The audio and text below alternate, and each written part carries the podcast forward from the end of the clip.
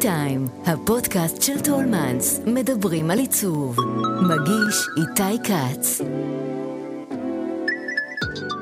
אופנה מושפעת לגמרי מהמצב הפוליטי, מהמצב הסוציאלי. מה... יש בכל העולם הרגשה של כאוס, הרגשה של משבר עצום, כלכלי, אה, וישר האופנה מסתדרת בשורה אה, ומגיבה ל... הרי זה בגדים שיהיו בשנה הבאה, או בעונה הבאה, אז הם ישר מתיישרים לכיוון הזה שבטח אנשים ירצו לחזור לקלאסי, לבטוח, לפשוט. שלום, אני איתי כץ, ואתם על T-Time, הפודקאסט של טולמנס, שבו אנחנו פוגשים אדריכלים, מעצבים ויוצרים לשיחה מרתקת על עיצוב, אדריכלות, סגנון חיים ותרבות ישראלית. האורחת שלי היום היא תמרה יובל ג'ונס, מעמודי התווך של האופנה הישראלית. כדי לפרט את הרזומה שלה, אני אצטרך כאן כמה עמודים. מי שהתחילה עם בוטיקים בירושלים ובתל אביב, עבור בתערוכות, בגלריות ובמוזיאונים, בארץ ומחוצה לה, עיצוב בגדים לסרטים, מעצבת הבית של רוברטו קוואלי, יועצת אופנה לממשלת גואטמלה, קדנציות באקדמיה, מנטורית, מעצבת, ולאחרונה היא כרכה את כל העשייה הזאת בספר מרשים. תמרה, תודה רבה שבאת. בשמחה. איך זה לשמוע ככה את כל הרזומה הזה? אה, תמיד קשה לי. כן? תמיד. אני תמיד הודפת, כן. אבל לא אמיתי, נכון? זה קרה. זה קרה. זה קרה. זה באמת קרה, כן. ועוד קצת. אז תכף נדבר על מה שקרה. לא, הכל טוב. אני רוצה לשאול אותך, אנחנו מסתכלים היום על עולם שבו בגדים נעשים בייצור מהיר ממפעלים בסין, מגיעים לרשתות ענק, אה, אתרי מכירות אונליין של חולצה בדולר שקונים וזורקים אחרי שנייה. יכול להיות שהאופנה מתה? תשמע, מה זה האופנה מתה? נכון שהיו הכרזות כאלה, אפילו אני הכרזתי על זה בשלב מסוים. אה, רשמית הכריזה על זה בסביבות 2014 אה, לי אדלקורט, שהיא חוזה, חוזה טרנדים. אה, טרנדים. אה, אבל בעצם שתינו התכוונו, שתינו, היא אמנם יותר צעירה ממני, אבל זה לא האופנה שהייתה פעם, זה אחרת. יש אופנה, היא קיימת, אבל היא אחרת. אין אופנה ברחוב, בשום מקום. לא בארץ אף פעם, כאילו בארץ קצת הייתה פעם, אבל אין אופנה יותר ברחוב, כי כולם, כיוון שאנחנו בעולם ממש גלובלי, כולם ב... תסתכל מסביב. כן. ג'ינס, טי-שירט, מקסימום. סוואטשירטס מאז הקוביד, ו, ועוד לפני, ו, ובעצם האופנה נעשית במקומות אחרים, נעשית בתוך הסטודיואים, בתוך בתי האופנה הגדולים והקטנים, והמעצבים, בוא נגיד, החדשים שמגיעים ומנסים אה, לתפוס את מקומם בעולם האופנה, שם אתה רואה הרבה אופנה. אתה רואה אופנה במוזיאונים, אתה רואה אופנה בתצוגות אופנה. אבל כשאתה נכנס לחנויות, כן, מסדרים את זה יפה, אבל שמים את, ה, את הרמה הנמוכה יותר, הפשוטה יותר, הלבישה יותר של הבגדים. אה, היום כבר האופנה הפכה להיות למגה תעשייה מטורפת בכל הרמות, גם ברמה שאתה דיברת בסין, שזה בכמויות מטורפות, וסמרטוטים בינינו, שממש, אני לא כן. יודעת איך זה מצליח, כי אני בחיים שלי לא אצליח ללבוש כזה דבר, אבל אה, זה מצליח, ועובדה שהעולם מוצף ב... מה שנקרא בזבל טקסטילי, אנחנו מהמזהמים מספר שניים בעולם, נכון. בגדים, אז זה כולם יודעים. אבל uh, להגיד שהאופנה מתה, בוא נגיד שהאופנה השתנתה, ב-2014 באמת נהייתה אופנה חדשה, נקראה נורם קור. נורם קור כמו הארד קור, אה, שזה טישרט, אנשים בחיים שלנו עכשיו המודרניים שרצים מסביב והכל, הרוב רוצים להתלבש נוח, אה, פשוט, להיראות אנונימיים, ויש תמיד את האחוז של הפשיניסטיות, אלה שאוהבות להתלבש יוצאת דופן, נשים ש... או גברים, שיש להם צורך פנימי עמוק, אה, להיות מוקצנים, אה, להראות את עצמם ושיראו אותם ברחוב. והם אוהבי אופנה ואוהבי בגדים, ו... ובוא נגיד אביזרים וכולי וכולי. אבל יש לך הסבר למה זה קרה דווקא אז? למה ב-2014 זה פתאום קרה? אה, יצא ש... שסימנו את זה ב-2014, אבל זה התחיל בתחילת שנות האלפיים. כאילו, מה הצורך הזה של אנשים להיות אה, בו אנונימיים? בזמן, ב- בתחילת שנות האלפיים, בבתים הגדולים היה פאר והדר ושמלות ערב מטורפות, ובאמת, אה, אתה רואה את שני הדברים פרלל, ואתה רואה אז באמת שהתצוגות אופנה הפסיקו להיות סתם להראות בגדים. זה הפך להיות שואו, זה הפך להיות ספקטקל, זה הפך להיות קרקס, זה הפך להיות מיצג אומנותי. זה הפך להיות המון דברים אה, שבעצם משיקים לעולם האומנות והפרפורמנס, אה, ו, ולא תצוגות שקטות. אבל סתם, אפרופו, השנה האחרונה, כאילו בחודש האחרון, כל התצוגות אופנה שהיו מניו יורק ועד פריז, שהסתיים רק אתמול או שלשום, אה, פתאום אתה רואה שכולם פתאום מתיישרים, אין כבר שואו, אה, אלה שהיו עושים שואוז מטורפים, אה, כמו שנל, כמו בלנסיאגה, כמו... פתאום בכזה חדר קטן, או בלמן, והדוגמנית עוברת באמצע, כמו שבימי הקוטור, וכולם עשו מחוייתים. כולם עשו שחור כמעט, חוץ מכמה. כמעט. אומרת- ההסבר שלך לזה? אז למה פתאום החזרה אז אני הזאת? אומרת, הנה, כי אופנה מושפעת לגמרי מהמצב הפוליטי, מהמצב הסוציאלי. מה...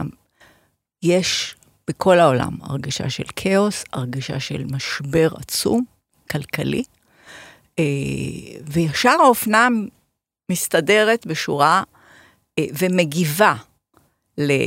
הרי זה בגדים שיהיו בשנה הבאה, או בעונה הבאה, אז הם ישר מתיישרים לכיוון הזה שבטח אנשים ירצו לחזור לקלאסי, לבטוח, לפשוט. אה, לא שזה כל כך פשוט, mind כן? אתה מסתכל על החליפות האלה ו... ויורד לך רוק, אה, זאת אומרת, הם ממש... אבל תגידי, לכאורה. אפשר- הם יכולים לתרגם את הכאוס הזה לשם, ויכלו להגיד, אוקיי, תקופה של כאוס, בואו נעשה דווקא בגדים שמשקפים את הכאוס הזה, ואת המחאה, ואת המחאה. יש גם את זה, אני לא אמרתי שכולם, אבל בוא כן. נגיד החשובים, כן. המובילים. הם- כי הייתה איזה סוג של ביקורת על בתי אופנה מובילים שמתעסקים יותר מדי בפרובוקציה ופחות בבגדים, נכון? אכן, זה היה לאורך כמה שנים אחרונות. כל ה...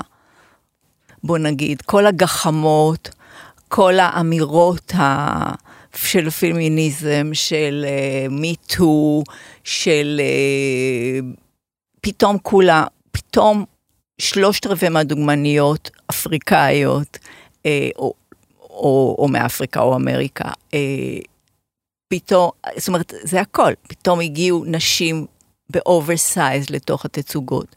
עכשיו זה מין, כמו משלמים מיסים, אז דוגמנית אחת. כולן אותו דבר, אבל דוגמנית אחת פתאום לעשות וי על הכל. אה, לעשות וי. כן. וזה, כאילו, ה greenwash הזה נראה לי ממש מגוחך. אה, וכל העניין של הסוסטנביליטי, זאת אומרת, יש גם בצורה כנה ויפה, הרבה מאוד מעצבים צעירים שבאמת עושים ריסייקל, שלוקחים בגדים ישנים ויוצרים מהם איזה, יש אחת ממש שהיא מריסר בפריז, שהיא כל תצוגה שלה עושה מבדים ישנים, מבגדים ישנים, ועושה עבודה טובה, ברמה גבוהה. אבל זה משהו כמו שכבר קורה בשנים האחרונות, אנשים מתחילים להבין. וגם בגלל השעמום באופנה שרואים ברשתות הגדולות שהכל, אתה נכנס עוד פעם לחנות, ועוד פעם הכל ג'ינס, טי-שירטס, סוואט-שירטס, טרנינגים. אה, די, כבר יש מלא בארון. אז נשים, בנות הולכות לחנויות וינטג', וזה פורח כבר הרבה שנים. אה, וזה הסיבה, כיוון שאלה שבאמת מחפשים איזה דגם אחר, להיות אחרת. כן. תגידי, במבט, אה, בפרספקטיבה שיש לך, ופרספקטיבה מאוד אה, ארוכה, זה תמיד מדובר על זה שישראל במיוחד, כארץ ים תיכונית, ארץ של מדבר וים וכפכפים וטישרט וכאילו, למה בכלל יש, אה, למה בכלל לדבר על אופנה בישראל אם זה לא מעניין אף אחד? אני רוצה לשאול אותך אם את, אם אולי פעם זה היה אחרת, איך את רואה את זה? תראה, אתה, בוא נגיד ש... בארץ תמיד, אה, זאת הייתה ארץ של מהגרים. וכולם הגיעו, גם, גם מעיראק עם אה, חליפה שלושה חלקים ועניבה, ובשבת ישבו באוהל ושמו שולחן עם מפה. סתם, אני אומרת את זה מכל המדינות, אה, ובעיקר ממזרח אירופה, mm-hmm. שהגיעו אה, הגירה מאוד גדולה. הם לבשו בגדים אירופאים. זאת אומרת שבתחילת המאה ה-20, אנשים פה התלבשו בדיוק כמו באירופה וכמו בכל העולם. אה, נוצרה פה בעצם רק אופנה אחת מאוד ספציפית, וזה אה, אופנה של ההתיישבות העובדת, שזה היה עטה. עטה.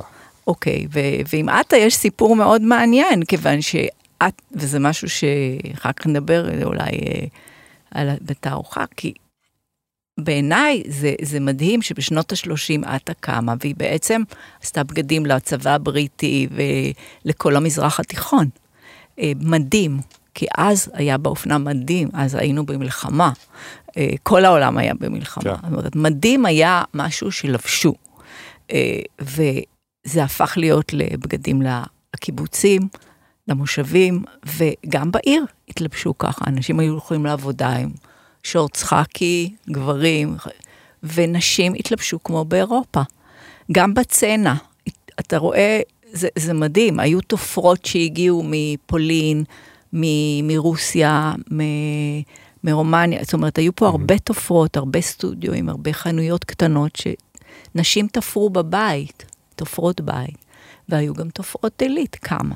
אז את מתארת מצב שבו בעצם היה הרבה יותר מקום. היה אירופאי, והיה גם, בו בזמן זה גדל. מה שמעניין עם האופנה הזאת, אפילו שעטה נסגר, בשנות ה-80, 90, תחילת שנות ה-90, אה, הבגדים האלה, גופיית סבא, כן. המכנסי דריל, הפכו להיות בגד מאוד אה, תל אביבי אורבני. זה היה סימן כזה שהחבר'ה ככה התלבשו בשנים ההם. ו... ועכשיו יש ריווייבל חדש, כשעטה נקנה, נכון. ונפתח בצורה בוטיקית יותר, ו, והוא, אה, והוא מאוד מצליח, כיוון שזה מאוד טבוע בנו. בעצם סמל הפשטות הזה הוא עכשיו אה, שווה כן. יותר כספית. כן. אה, זה, זה בעצם, אה, אני בעצם נכנסת לתוך הנושא ש, שהתעסקתי בו בתערוכה ב... אז בואי נדבר כבר על התערוכה. בואי נדבר, כן. התערוכה בירוש, במוזיאון ישראל בירושלים, נכון. שאני פשוט יזמתי את התערוכה הזאת, אני פשוט אמרתי, חייבים אה, לספר לדור הצעיר שהייתה פה פעם אופנה. היה תור הזהב של האופנה בשנות ה-60, שנות ה-70, אה, והכל קרס בסופו של דבר, הרוב, אה, עם עליית התעשייה בסין ובהודו. אבל פה, זה היה ממש ב... בוא נגיד ב-DNA של העם היהודי. הטקסטיל, הגיעו מלודג', מלוג'יה, זאת אומרת, היו פה מפעלי סריגה, מפעלי אור, מפעלי פרוות, אה, סתם to wear. אה, אני זוכרת שבועות אופנה עם, עם 120 מפעלים שהציגו. מה את אומרת? היו גם כאלה שלא הציגו. 400 קניינים מחו"ל. אה, ממש זוכרת את זה. והיה שם לתעשייה הישראלית בחו"ל? זאת אומרת, היה לה מעמד? בוודאי, בעיקר לבגדי ים, גוטקס ודיבה ו... ניימית, היו איזה חמישה שישה מפעלי בגדי ים, ויותר מאוחר גי אוברזון נכנס, ו... זאת אומרת, היו הרבה מאוד, אני עבדתי באיזה מפ... במפעל רקמה אה, איזה עשר שנים, בגדי ים רק לייצוא. אה, זה היה, באו לקנות פה בגדי ים. אה, ו, ובכלל היה שבוע אופנה בהילטון, אה, היה מרכז האופנה במכון הייצוא, מפעלים קיבלו מימון אה, ביניים ל production, כאילו ל production, והמדינה עזרה, נכנסו מיליונים למדינה. גם כשיש לפעמים עולות ברשתות החברתיות תמונות נוסטלגיות כאלה שרואים כן. אנשים יושבים בדיזינגוף בשנות ה-60 וה-70 ונראה כאילו כולם לבושים כן. הרבה יותר מושקע ממה שהיום. התל... בוודאי, אז, אז דיברנו על הנועם קור, כן. נכון? וגם לבשו אופנה ישראלית מן הסתם, נכון? בטח היה איזה מימד של גאווה שאני לובש. האמת היא שגם היום לובשים אופנה ישראלית. יש פשוט נשים אני שומעת אותן אומרות, אני קונה רק ממעצבות ישראליות. אבל זה, זה מזערי, בוא נאמר. אבל בוא נחזור אה, לתור הזהב, כן. כמרת, ולתערוכה. אה, בעצם אנחנו חקרנו, בת, כמובן שהמוזיאון מאוד שמח, ממש קיבלו אותי בידיים אה, פתוחות. ו, ו, והיו, אני, זאת אומרת, אני יזמתי את זה והבאתי מהידע שלי. היו עוד שתי, שתי אוצרות מתוך המוזיאון, שהן לא שייכות לאופנה, אבל הם אה, עצרו את זה, ואנחנו עשינו תערוכה מאוד גדולה. ובעצם הראינו אה, איך, מה זה, אם, בדקנו, בעצם לא, לא נתנו תשובה אפילו. האם הייתה אופנה ישראלית? כל הזמן שואלים את השאלה הזאת שחוזרת על עצמה. כן. מה, יש אופנה ישראלית? דבר ראשון, מה זה יש אופנה אנגלית? יש אופנה... בכל מקום, דברים שנעשים, אה, הם מקומיים, אבל האופנה היא בסופו של דבר בינלאומית, אין מה לדבר. ובתחילת... אבל אין אלמנטים שהם קשורים לתרבות, בוודאי, למזג אוויר. מאוד, אז היה חדר שלם שהיה אה, בעקבות ההשפעה שיש למ- למסורת, אה, לדת אפילו. על, על מעצבים מסוימים, למקום, פיני לייטסדוב, המדבר, היא באה מהונגריה. המ- ה- ה- היא אומרת, אי אפשר לעשות פה בגדים כמו באירופה. כן. יש פה מזג אוויר אחר, יש פה אור אחר, יש פה צבעים אחרים. והיא הושפעה, היא הייתה אומנית, אז היא הושפעה מהכל, והיא עשתה את הבגדים האיקונים האלה למסכית. אה, אז אני אומרת, שמנו את הבגדים שלה, עשינו ריסרצ' באמת, אה, ניסינו גם למצוא, אנשים לא שמרו דברים. לא הייתה פה את התרבות הזאת, כמו שאתה מוצא באירופה או בארצות הברית, ששומרים דברים. אני גם לא שמרתי הרבה. אני מצטערת על זה, אבל אה, בסופו של דבר אה, הצלחנו למצוא, ובאמת אולם שלם היה מד- מדבר על המקום, המקום והתרבויות, ההשפעה של האנשים שחיו פה, השפעה של הפלסטינים על האופנה, אתה יודע, עם הכפיות, ברור. בתי כפיות, זאת אומרת, השפעה, כן, גם ואחר כך... מסכית הוא- הושפעה מזה, לא? בוודאי, בשישה, אני אז קודם. כן. הצבתי למסכית בשנת 70 בערך. אה, עשיתי ליין שלי, ו- והייתי נוסעת לבית ג'אלה ולבית לחם ו- ולמדבר, ל- לנגב, לבדואיות. אה, כן.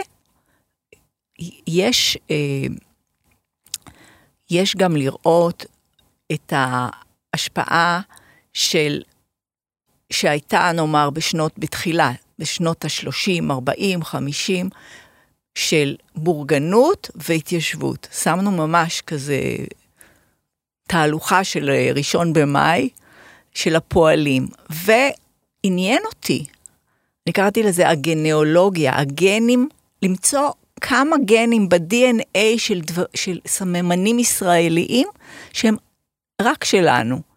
ואיך מעצבים צעירים, היות וגם אה, הרבה שנים לימדתי בשנקר ואחר כך בבצלאל, סטודנטים שהושפעו. יש סטודנט שעשה בעקבות פיני לייטרסדורף פרויקט אחד. יש הרבה מעצבים, כמו עטה חדש, כמו הרבה, מאיה בש, אני יכולה לזרוק הרבה שמות. אה, הולילנד סיביליאנס, כן. סתם, אני זוכרת, ש... ועשינו את זה מתחילת המאה, בגדים שהיו של עטה הישן, של ההתיישבות ממש, של המושבות הראשונות, ואחר כך מין תהלוכה כזאת של בגדים של מעצבים שהם עושים את זה היום, ומוכרים את זה היום. זאת אומרת שזה השתרש פה. האופנה הזאת, זה לא- זה לא הצורת מת, כאילו הלבוש איזושהי הזאת, לא. כן. וממול הייתה קרוסלה עם כל בגדי הקוטור שהיו אז. כל התופרות, לא לבר והתופרות בית, מה שנקרא תופרות עילית, ומעצבים מקומיים שהלכו בדרכם, שממשיכים לעשות בגדי ערב, אה, ו- ובגדים מפוארים, ו- ובוא נאמר לפי מידה. יש עוד הרבה כן. נשים שהולכות ותופרות בגדים לפי מידה, זה משהו שהשתר... גם, אבל אין לזה שום קשר לאופנה ישראלית, אבל זה היה פה, ואנשים ככה התלבשו. תגידי, ואת רואה את זה חוזר? זאת אומרת, את התור הזהב שהיה אז, זאת אומרת שגורם מאוד משמעותי בחיסול שלו היה בעצם הגלובליזציה, סין, הודו וכן הלאה. ברור. דברים שהם גדולים בהרבה מ... כן. אבל את יכולה לראות איזשהו תסריט שבו ה... ת- יש כאן תעשיית אופנה בממדים של פעם, שה... שהמקום של אופנה תופס מקום תראה, גדול שהיה? פוטנציאל יש. פוטנציאל יש, כי כל שנה אה, 100 בוגרים עוזבים שלושה בתי ספר לאופנה. ומה קורה איתם? אה, ורובם, חלקם מחפשים את מעט מאוד מצליחים, אם יש להם אפשרויות לנסוע לחו"ל, לעבוד בסטודיואים. אה, חלקם נכנסים לתוך סטודיואים קיימים פה. אה, חלקם ישר, אם הם יכולים, והם מאוד אמביציוזים, פותחים איזה סטודיו, מתחילים בסלון של אימא שלהם, ואחר כך זה ממשיך הלאה. אה, אה, ואחר כך נופלים, כאילו, חלקם מצליחים. אבל בוא נגיד שיש פה סימנים, אה, אפשר לראות שהייתה פה הצלחה. בוא נגיד על המחזורים של שנות התשעים, רונן חן, אה, הגר, אלמביקה, אה, והרבה אחרים, ש... מה... נעמה בצלאל, שיש להם רשת חנויות היום. והיה להם בוטיק אחד ב- בשנות התשעים. זאת אומרת, ואני אמרתי חלק, יש עוד כמה. אה, ויש היום מאות סטודיואים של מעצבים שמנהלים עסק קטן ללקוחות מסביבם ומנסים להתרחב. אה, והם, בכל זאת, יש להם את הפוטנציאל לגדול, וזה תלוי במצב העולמי.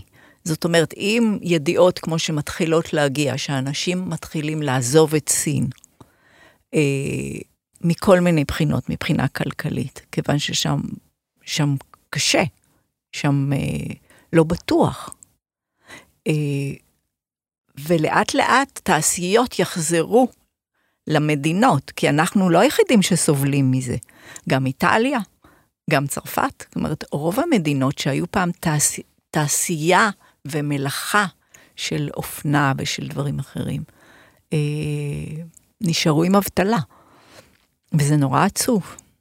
ויש כמה סנוניות שמנסות לשמר ו- ו- ול- אה, ולהמשיך את המסורת הזאת. אה, סיפורים מאוד יפים על זה. ו- וגם פה, יש בכל זאת אה, כמה כן. שמחזיקים. אז יש מקום לאופטימיות. אני רוצה רגע לשאול אותך איך בכלל הגעת בשעתו להיות במעצבת של אה, רוברטו קוואלי. מאיפה זה בא? אה, זה היה בערך ב-74, שלוש, שהייתי בת 26 בערך, ואמרתי, די, אני לא רוצה, אה, אני לא יכולה יותר להיות ב production, ב- בייצור לשני בוטיקים, אני בחורה צעירה, אני רוצה להיות חופשייה, אני רוצה לנסוע. ואז עברתי לגור ביפו, איפה שאני גרה היום. אה, אני וחברה, קנינו בדמי מפתח איזה בית גדול עות'מאני. ושאני שם עד היום, היא עזבה אחרי שלוש, ואני פשוט החלטתי לעשות את החל... קולקציית החלומות שלי. כי כל השנים שעבדתי, עם, אה, שייצרתי בבוטיק, זה היה מאוד מסחרי, חמוד, אופנתי, הכל טוב, אבל היו לי חלומות, הייתי אופנ... מעצבת צעירה, היו לי חלומות. ו... ופה רציתי לספר ולהגיד שאתה צריך ללכת עם החלומות שלך, כי אף פעם אתה לא יודע לאן זה מגיע. ועשיתי איזה 30 אה, אה, פרטי לבוש, זאת אומרת בגדים מפוארים לפתיחה באופרה בערך, מצוירים ביד על ידי אומנית אה, רוסיה שהגיעה, עולה חדשה, משהו שפה ברור אי אפשר, כל החלומות, הפנטזיות שלי. ונסעתי עם שתי מזוודות לפריז ולונדון. וכמובן שאף אחד לא ידע מה לעשות עם זה, זה היה דגם אחד, זה לא היה production, זה, זאת אומרת, והשארתי את זה בפריז אצל חברה, ומאוכזבת ממש, רציתי לזרוק את זה כבר לסן, וחזרתי הביתה, ואז אה, חברה, אה, שהייתה בת זוג של רוברטו קוואלי אז, חווה לוי, שהייתה מלכת היופי פה, אה, כתבה לי, איפה הקולג... היא ניהלה בוטיק של קוואלי, שהיה מעצב צעיר ומתחיל מפירנצה, היה לו בוטיק קטן בלו, בפריז, ואיפה איפה הבגדים האלה? כולם מבקשים שמלות ערב. נתתי לה פתק קטן, תיקחי את זה משם. תוך שבועיים הכל נמכר. וואו. התחלתי לעבוד ולשלוח להם בגדים, ואז הגיע מכתב, לא היה וואטסאפ, שרוברטו שואל אם אני יכולה, רוצה לבוא לעצב אצלו בפירנצה. שאני אגיד לא. ונסעתי לאיטליה, לפירנצה, והגעתי לבית ארט נובו, דירה מדהימה. זה היה סטודיו קטן, מלא ספרי אומנות, אה, ובעצם אז רוברטו עשה, היה, הייתי, נכ- נכנסת לשם, חשבת שאתה באיזה אוהל היפי, כן? כולם עם שיער ארוך, אני מדברת על 74, 5. ופשוט אור מודפס, הוא הראשון בעולם שעשה אור מודפס. אה, וג'ינס ריסייקלד, כבר אז עשינו, גם עם, עם אה, טלאים, פאץ' ועיטורים של אור מודפס. זה היה שני החומרים. עכשיו, אני הפכתי, זה היו שם חמישה דגמים בערך, זהו. ופשוט עבדתי שם עד 80 ו... 81, ו, ופשוט הגדלתי את זה, הרחבתי את זה, קולקציה כבר של איזה 70 דגם, כאילו, כמה וכמה סיפורים. אה, שבמהלך הזמן הזה הוא... ה production הוכפל, לא הוכפל, פי ארבע. ועבדתי שם עד שנת 80 שהחלטתי לבנות משפחה ולחזור לארץ, ואז ניסיתי עוד פעם עם הבת הגדולה שלי ב-81, וזהו, והחלטתי שאני, זהו, אני, אני צריכה להחליט בין, אני לא יכולה לנדוד, איפה אני רוצה לחיות. ואז חזרת לפה. וחזרתי לפה. ולא לא ניסית אחר כך עוד פעם לעשות... ואחר אה, כך הגעתי אליו עוד שלוש פעמים, כי הוא לא, הוא לא הניח לי, כן? הוא, הוא ניסה בשנות כן. ה-80, הוא כמעט פשט את הרגל. ו, אבל הגעתי לשם עוד פעם, אבל אז יותר כ... אה, אתה יודע, הבאתי גם מעצבים צעירים איתי, זה היה כבר סטודיו הרבה יותר גדול. הוא בעצם רק בסוף שנות ה-90 החליט להיות אה, מעצב מפורסם, כמו שהוא אמר לי. תמרה, I want to be a big, a important designer. אוקיי, אמרתי, רוברטו, how? I want to go to a party with two models. ככה, זה היה הראש. הצליח לו. הצליח לו. זהו, אה, זה המון כסף. כן. לדחוף לבוג, פרסום, זה לא לבד קורה. אבל היה לו גם את ה product הנכון. והוא- תגידי, וכשאת מסתכלת, אה, את זוכרת ממה שהיה אז ואת מסתכלת היום, אנחנו רואים מי שלא בתוך התעשייה הזאת, אנחנו בדרך כלל רואים את המעצב או את המעצבת, את יודעת, עם כל ה glory הזה של התצוגות והכל וזה hi hi ונשיקות באוויר והכל. אני מניח שעומדת מאחורי זה עבודת פרך, לא? זה עבודת פרך, בדיוק מה שאמרת. אה, במה זה כרוך? מה...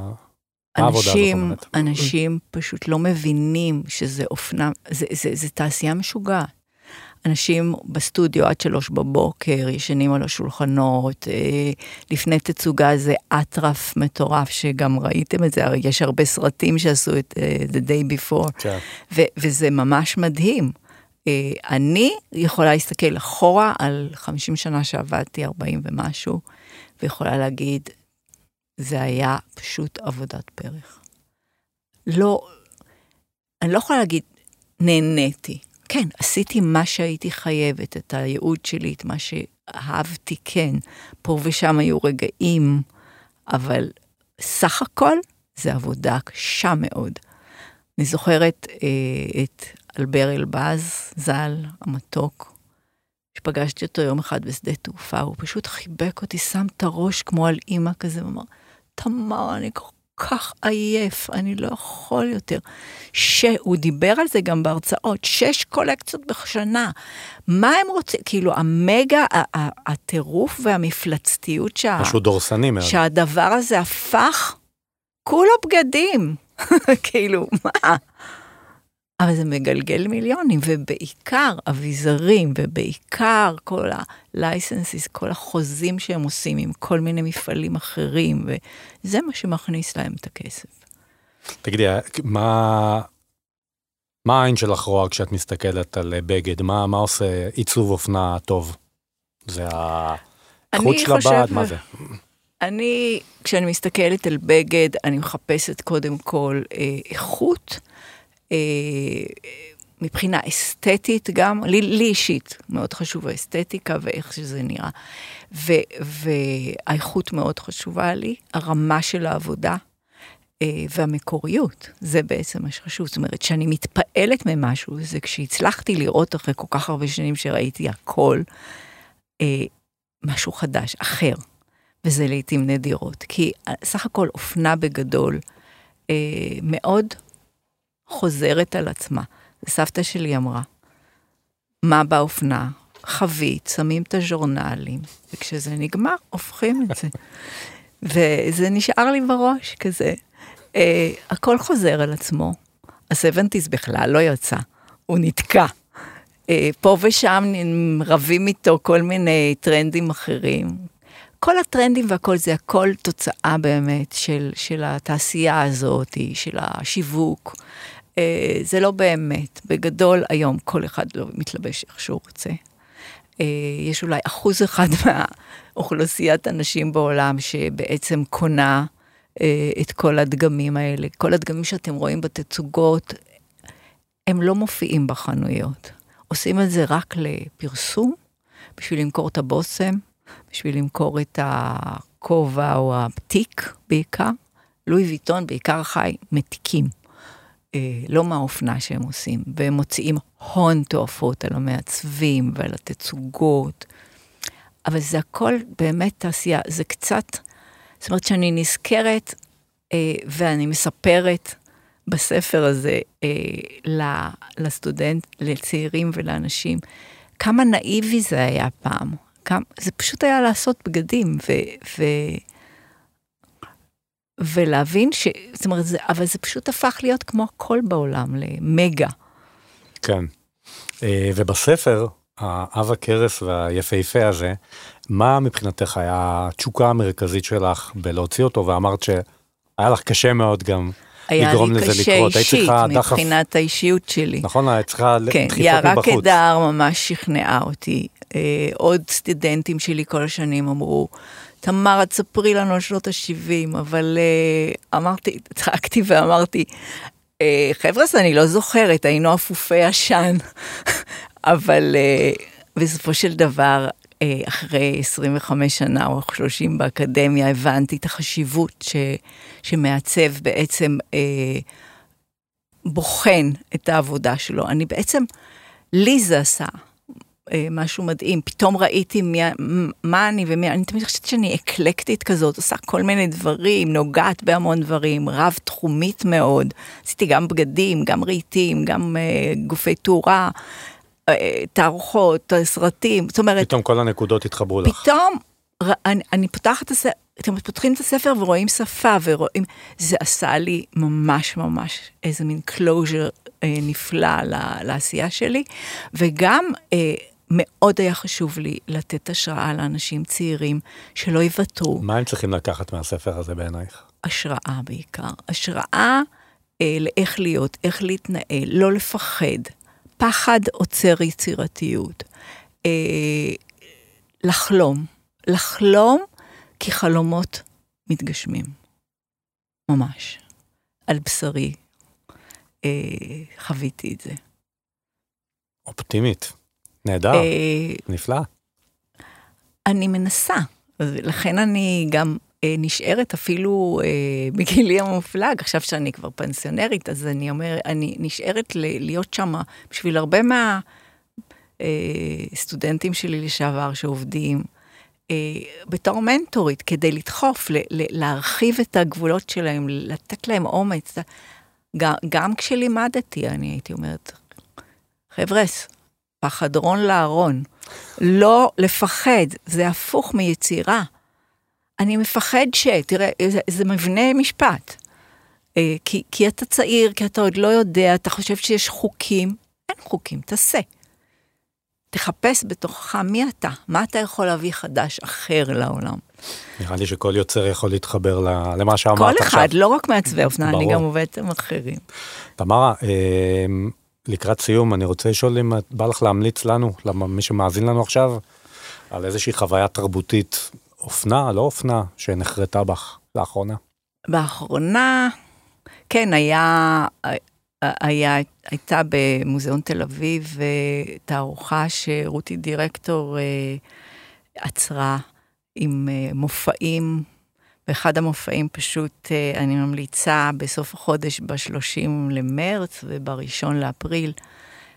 זה נקרא ברוט של נועה שדור, הכוריאוגרפית, וזה פשוט מופע עם תזמורת שהגיעה מאירופה מדהימה, live, ושלוש רקדניות מטורפות. בסוזן דלל, אני ממש ממליצה ללכת לזה. רשמנו. תמרה יובל ג'ונס, אני רוצה להגיד לך תודה רבה שבאת להתארח, היה מרתק. ותודה לי. לכם שהאזנתם, חפשו את שאר הפרקים של הפודקאסט T-Time של טולמנס באפליקציות ההסכתים.